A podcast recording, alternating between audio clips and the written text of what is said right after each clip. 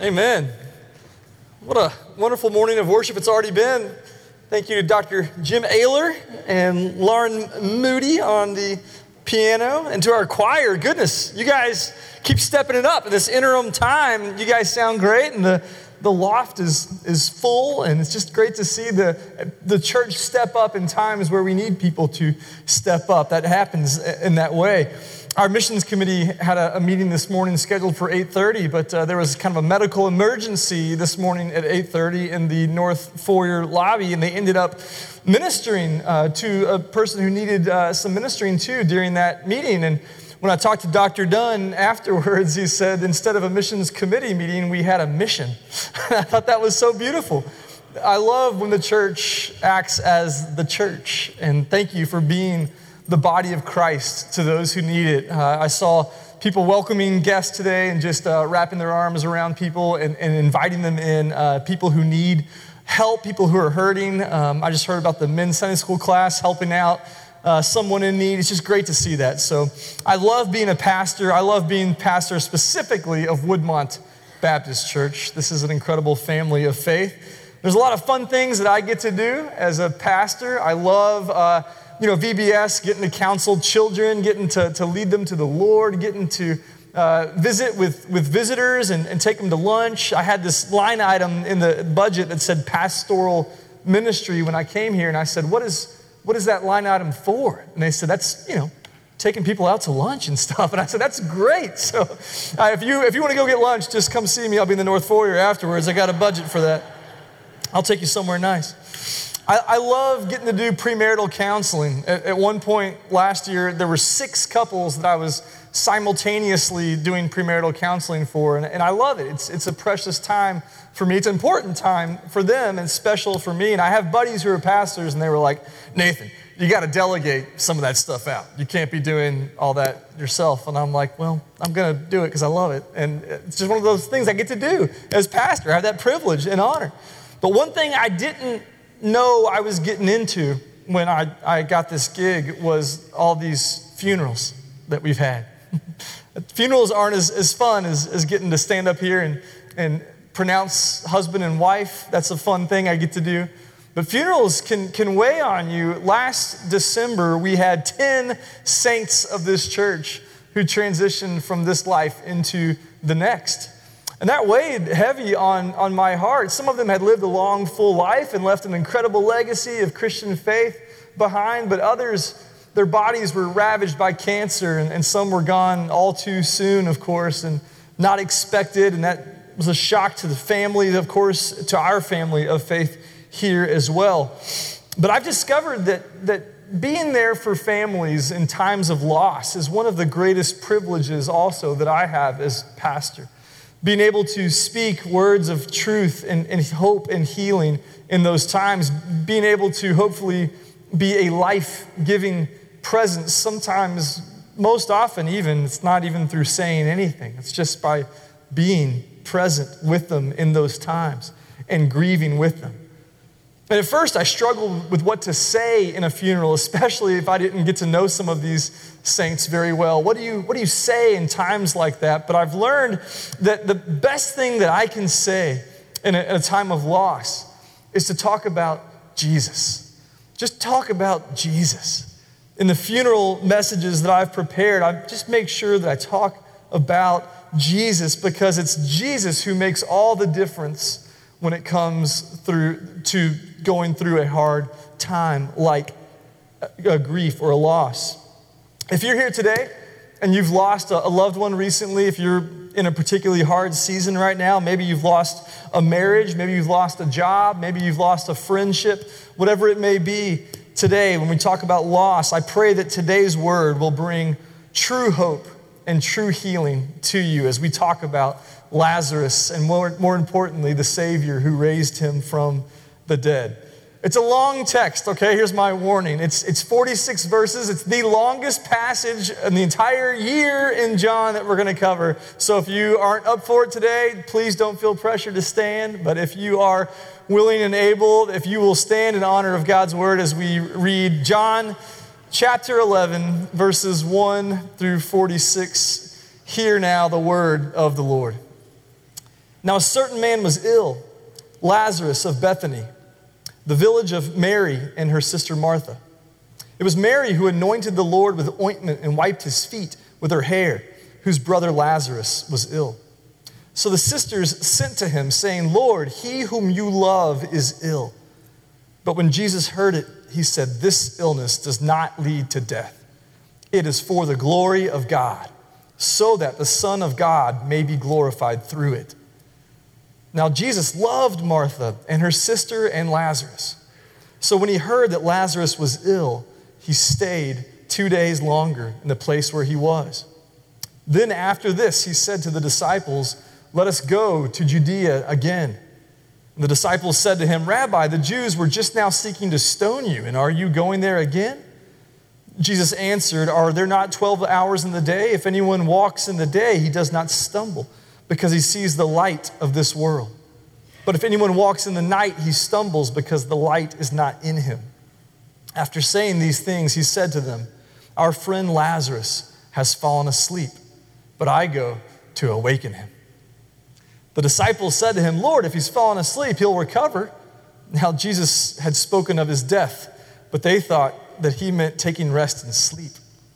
Then Jesus told them plainly, Lazarus has died. And for your sake, I'm glad that I was not there, so that you may believe. But let us go to him. So Thomas, called the twin, said to his fellow disciples, Let us also go that we may die with him. Now, when Jesus came, he found that Lazarus had already been in the tomb four days. Bethany was near Jerusalem, about two miles off, and many of the Jews who had, had come to Mary and Martha to console them concerning their brother. So when Martha heard that Jesus was coming, she went and met him, but Mary remained seated in the house. Martha said to Jesus, Lord, if you had been here, my brother would not have died. But even now, I know that whatever you ask from God, God will give you. Jesus said to her, Your brother will rise again. Martha said to him, I know that he will rise again in the resurrection on the last day. Jesus said to her, I am the resurrection and the life. Whoever believes in me, though he die, yet shall he live. And everyone who lives and believes in me shall never die. Do you believe this? She said to him, Yes, Lord. I believe that you are the Christ, the Son of God, who is coming into the world. When she had said this, she went and called her sister Mary, saying in private, The teacher is here and calling for you. And when she heard it, she rose quickly and went to him. Now, Jesus had not yet come into the village, but was still in the place where Martha had met him. When the Jews who were with her in the house, consoling her, saw Mary rise quickly and go out, they followed her, supposing that she was going to the tomb to weep there. Now, when Mary came to where Jesus was and saw him, she fell at his feet, saying to him, Lord, if you had been here, my brother would not have died. When Jesus saw her weeping and the Jews uh, who had come with her also weeping, he was deeply moved in his spirit and greatly troubled. And he said, Where have you laid him? They said to him, Lord, come and see. Jesus wept.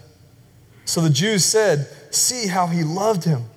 But some of them said, Could not he who opened the eyes of the blind man also have kept this man from dying?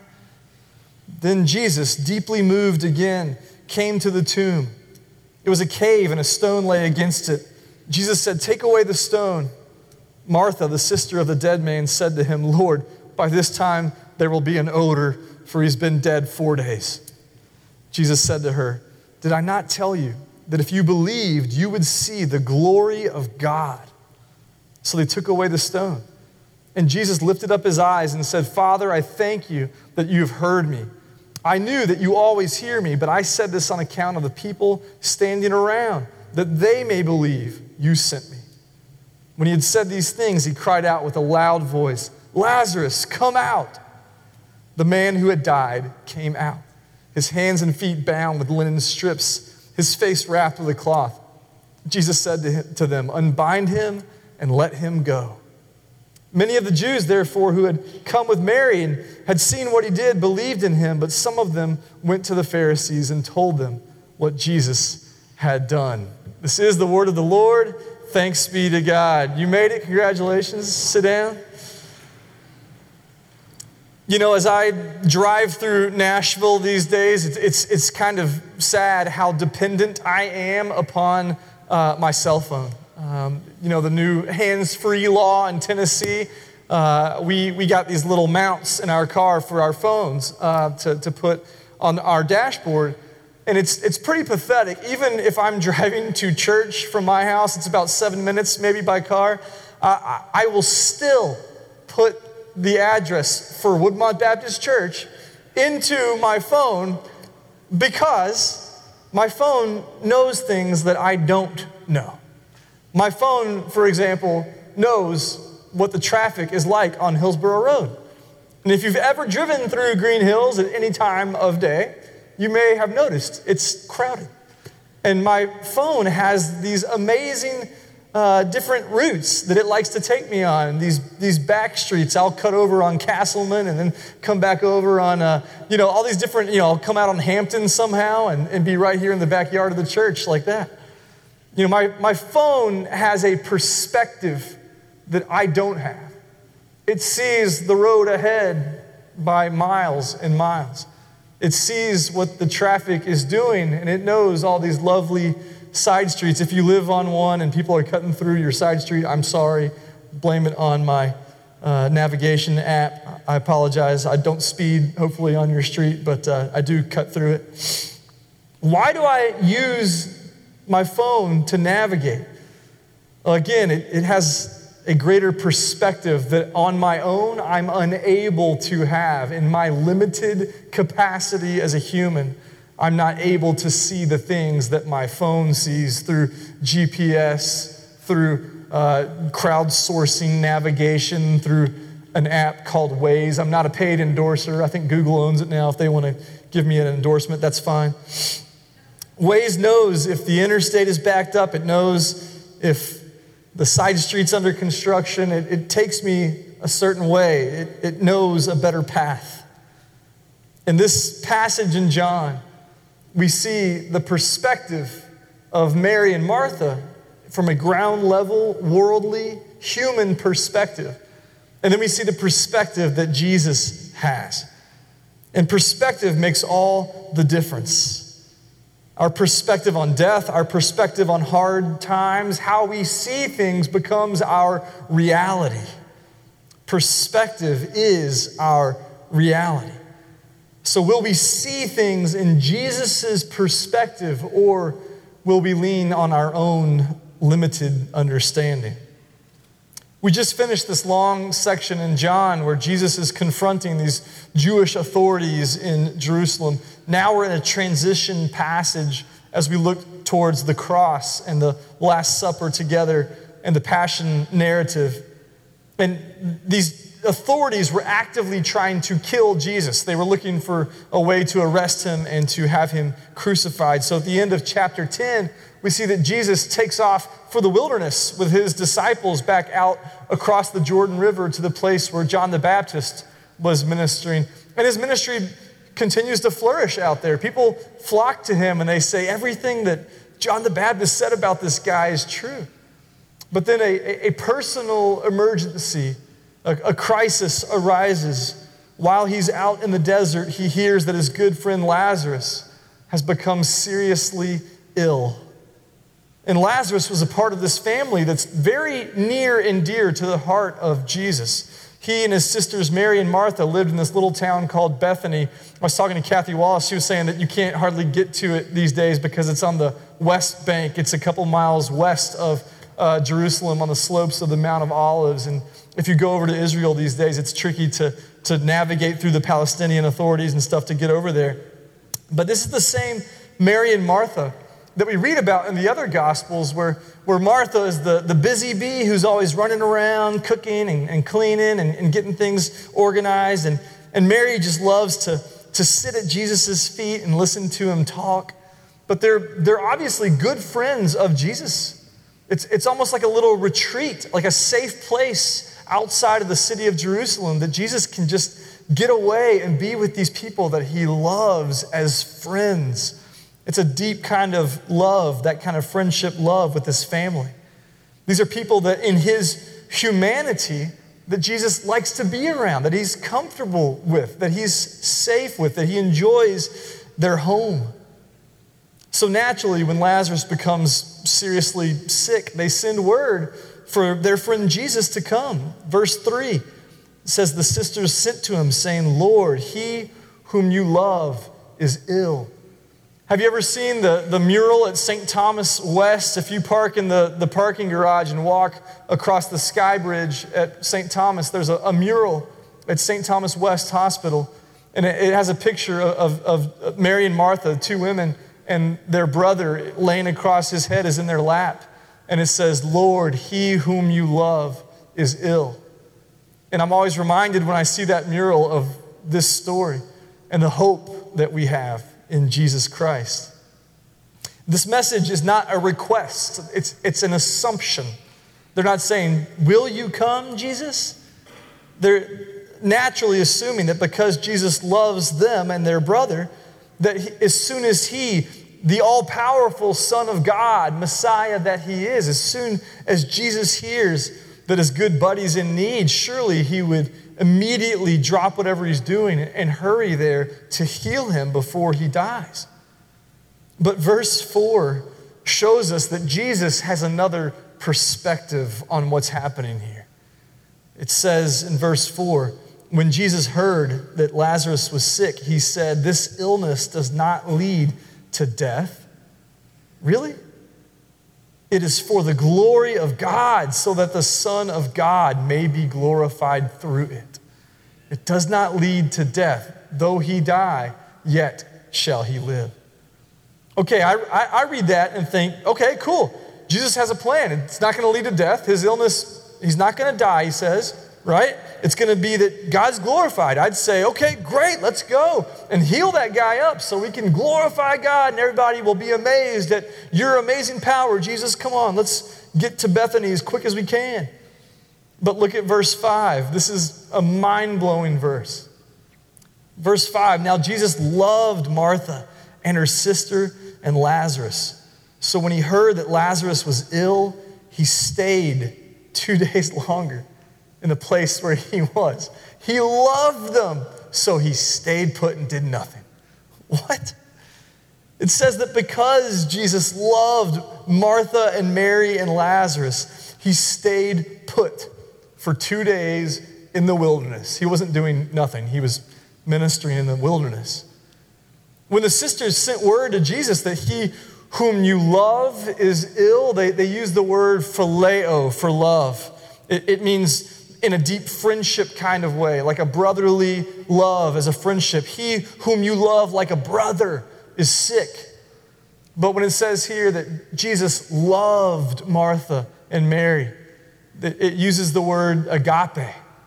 Agape is the, the highest form of love. It's completely selfless, sacrificial, gift kind of love. It's a godly love that never gives up and always looks for the best of the other. It's the highest form of love. It means that Jesus loved these people so much that he stayed away for two days. Oftentimes, at ground level, in our limited perspective, it seems like Jesus has given up on us. Like he doesn't really care. It seems like the only explanation for what we're going through is that Jesus has gone away and no longer has our best interests at heart. Even though Jesus has promised never to leave us nor forsake us the circumstances of our actual day to day lives seem to leave no other explanation than the fact that we've been abandoned by Him. But this chapter helps to elevate our perspective. Kent Hughes says in his commentary on John that as, as Jesus' dearly beloved, praying, devoted children, no matter how it may appear, God actually loves us enough to delay.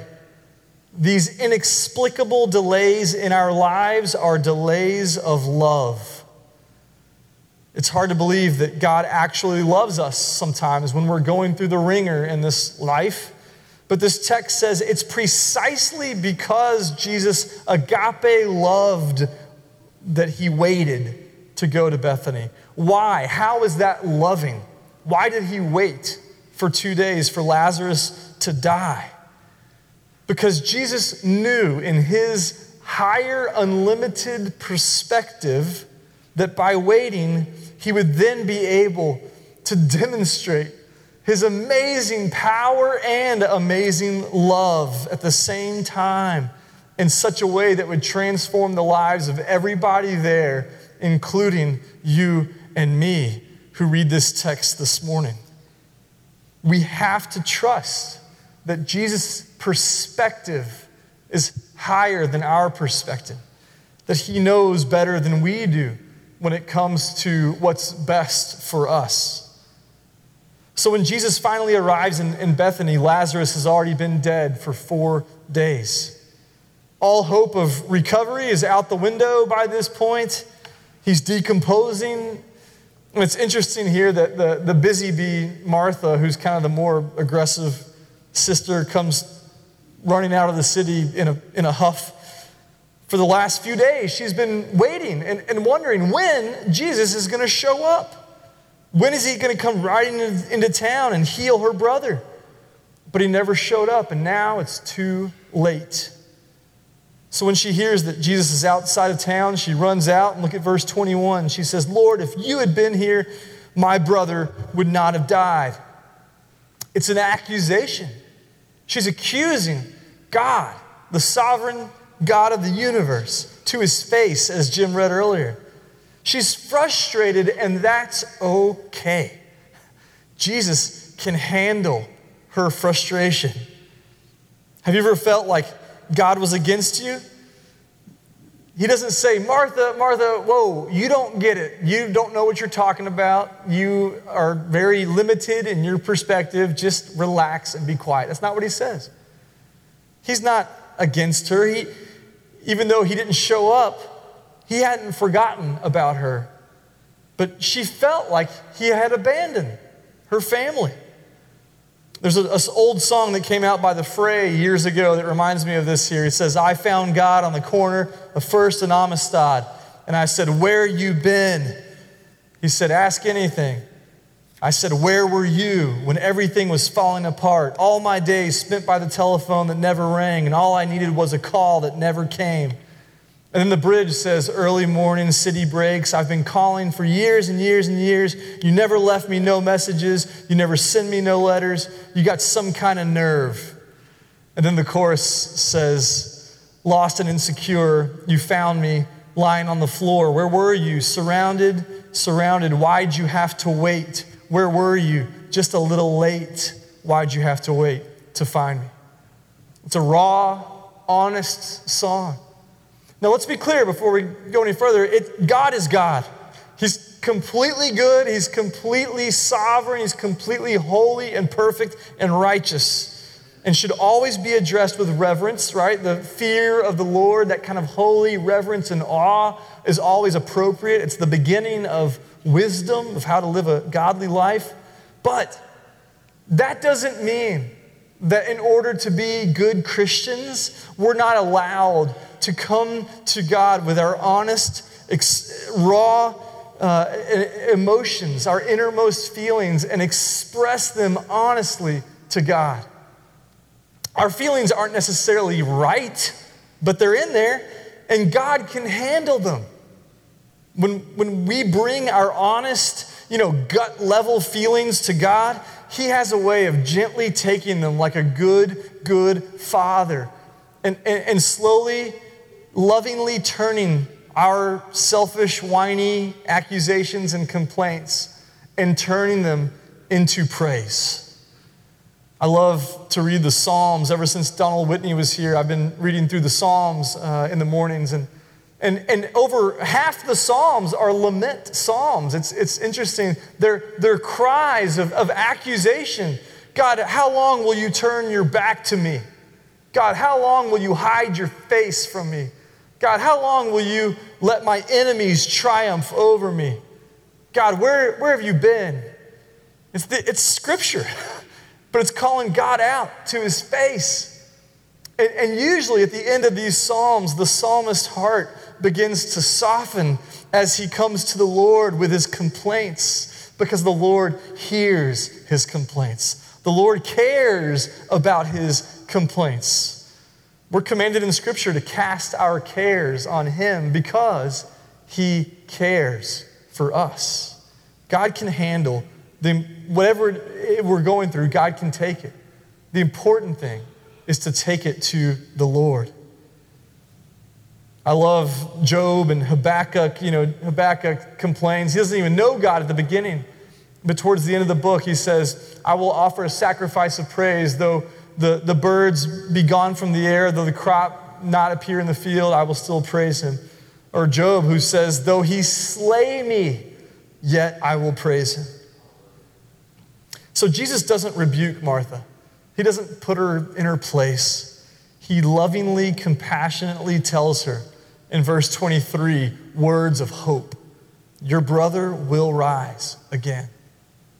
To which Martha says, I know that he'll rise again in the resurrection on the last day.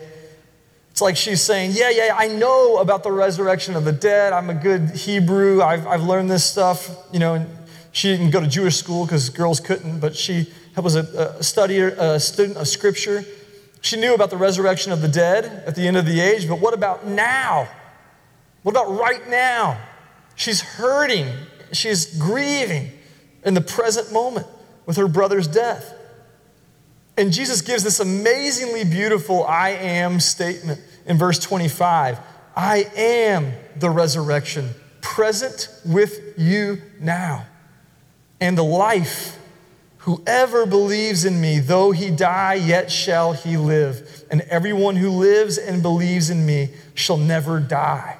That's why he can say this illness does not lead to death. Do you believe this? And before we're too hard on Martha, she, she gives this amazing confession of faith in verse 27. She says to him, Yes, Lord, I believe that you are the Christ, the Messiah, the Son of God who is coming into the world. We talk about Peter's confession in, in Matthew and Mark and Luke when Jesus asked his disciples, Who do you say that I am? And Jesus says in King James, Thou art the Christ. And it's this powerful moment, this great confession that Peter makes. How about Martha? Here's a, a woman who, in the midst of great personal suffering, demonstrates the highest theological realization and an unshakable faith in Jesus, the Messiah, the Christ.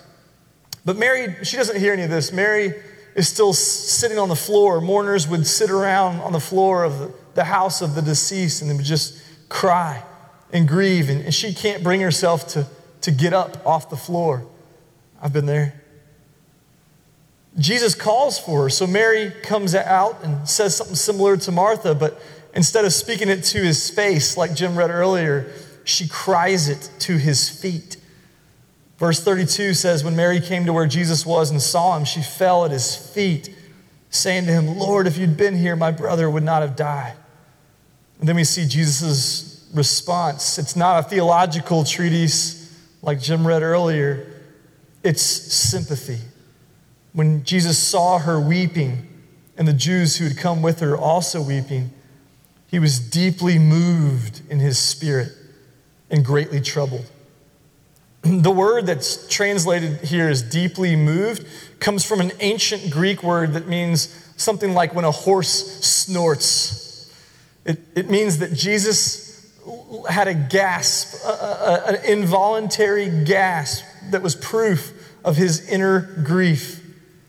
The King James Version says that he groaned in his spirit. He has a visceral, physical reaction to the sorrow of his friends. so then Jesus composes himself. And in verse 34, he asked, Where have you laid him? And they said to him, Lord, come and see. And then the shortest verse of all of Scripture, he can't keep it together anymore. Verse 35, Jesus wept. It doesn't mean that he screamed and wailed, it means that tears of genuine sorrow ran down his face, even though he knew what was coming. He knew this was for their good. But as Jim mentioned earlier, we have a God, we have a Savior who loves us so much that he delays, that he stays away, who at times allows us to go through suffering and sadness. And then he comes and enters into our sorrow with us. He gets down on the floor with us and cries. So if you're hurting today, please know two things today. First, that Jesus has a plan in mind, that his delays are delays of love. He has a, your best interest at heart and ultimately his glory. And two, Jesus grieves with you, he weeps with you. So Jesus goes, he, he's, he's weeping as he goes to the tomb, and he orders the stone that's covering the entrance to be moved away. That's a preview of Easter Sunday, isn't it? And Martha, again, the aggressive one, is like, whoa, whoa, whoa, bad idea, Jesus, don't, don't do that. Okay, he's been dead for four days. There's going to be a terrible stench. I love the King James Version, again, says, He stinketh. Hilarious. Martha didn't understand. Jesus didn't want to go in and look at a dead body. In fact, Jesus didn't want to go in the tomb at all. He wasn't there to weep over a dead person in the grave, he was there to bring life out of the grave. He wanted to bring healing and God's life and reveal God's glory as he always does. So look at verse 40. Jesus said to her, Did, did I not tell you that if you believed, you would see the glory of God? So they took away the stone, and Jesus lifted up his eyes and said, Father, I thank you that you've heard me.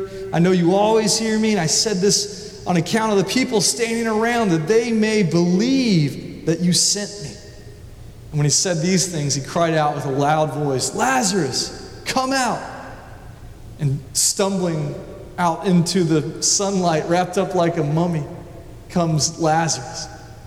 And I can just imagine the, the, the crowd of mourners, uh, their reaction as the sisters come forward and, and peel the linens off his face. And as they rejoice and hug and have their brother back, the, the funeral party has become a, a party party. The emphasis here, though, is not on Lazarus. The text doesn't mention his reaction or what he says. It's all about Jesus and, and his amazing goodness and grace. Verse 45 many of the Jews who'd come with Mary and seen what he did believed in him. Then others went to the Pharisees and told them what Jesus had done. The, the funeral gathering, again, had become a celebration of life, not a mourning of death. Perspective is huge, isn't it? Our perspective is our reality. As Christians, we know that all suffering one day will end. It's not forever. Death itself will die. Revelation 21, we have this hope in Christ. At the end of all things, verse 4 God will wipe away every tear from their eyes, and death shall be no more. Neither shall there be mourning, nor crying, nor pain anymore. I know we have several people in our congregation who struggle with chronic pain. Pain itself will die someday. Nor for the former things have passed away. So, will we choose to go through life with this eternal perspective in mind? Will we have the perspective of Jesus? Who shows us that even his delays are delays of agape love? Or will we choose to go through life with our limited view of what only we can see through the windshield? I was talking to Catherine Chambers about the, the plane in Dominica. She's going with our group in August. They have to take a little puddle jumper airplane from Puerto Rico over to Dominica. And she said there's no navigational systems on that little plane just flying by sight, whatever the pilot can see. When Garney took me on his plane, he had all the tools, man. I could see every plane for miles around, all the, the radar, the satellite images. He had his iPad, showed the glide radius, if, if God forbid an engine shut down, how far we could glide to. All the tools there. I felt totally safe. It was a totally smooth flight, smooth landing. It was great. But to navigate through life without any of those tools is a severely limited perspective. I don't recommend it. Will we trust that God's delays are actually for our good and for His glory? That He's present with us in our suffering in a very intimate way. Will we let John 11 here remind us that we can have that eye in the sky perspective that enables us to navigate life with a higher view, knowing more than we do? Will we also remember that death is not the end? that our Lord has conquered death and the grave forever, and he holds the keys over death and Hades forever. Although the thief may come, like Trey said, to steal, kill, and destroy, Jesus always comes to bring life and to bring it to the fullest, to call us out of the grave, to take the grave clothes off and step into his marvelous light. Will you pray with me? Lord God, I thank you that you did not abandon us to the grave, just like you didn't abandon Lazarus. That when you showed up, you knew that you were going to call him out of the darkness and into your marvelous light. God, I know there's so many people here who are suffering, who have lost loved ones, who are dealing with pain, who are suffering all kinds of, of physical, mental, emotional, social ailments. God, remind us that your plan is always for our good and for your glory. That even when it seems like you've abandoned us, you haven't, but that you love us with this persistent agape love that will never let us go and that will always bring life. That our enemy is trying to destroy us, but you have defeated him already. He's been dealt a mortal, mortal blow and he will not win in the end. That death will not have the final say, but you will bring life to those who believe in your name, who trust in your ability to raise us up from the dead, to call us out of the tomb, and to give us abundant life both now and forever. God, forgive us for trying to navigate through our own windshields, trying to do life with our limited perspective. May we trust in you as we place our faith in you alone. Give us a heart of faith that fully gives ourselves from our heads to our toes over to you, trusting that you know more than we do, that you see the road ahead in ways we could never imagine, and that you have our best interest at heart. And more importantly, you're redeeming this world back unto yourself, and you want to use us to be a part of that. God, we thank you for your word. We pray this in the high and holy name of Jesus Christ our Lord. Amen. Maybe you're here today and, and you just realize that you need prayer, that you are, are feeling like you've been grieving on the floor, and you want to come to the altar uh, this morning and just bring your body to where your heart is. I'm going to ask Trey, I'm going to ask Morgan if you'll come up here and stand here. Rachel, if you're here, I think I saw her. She may have been gone with the kids. Uh, but if you want to pray with someone, they'll be here to pray with you.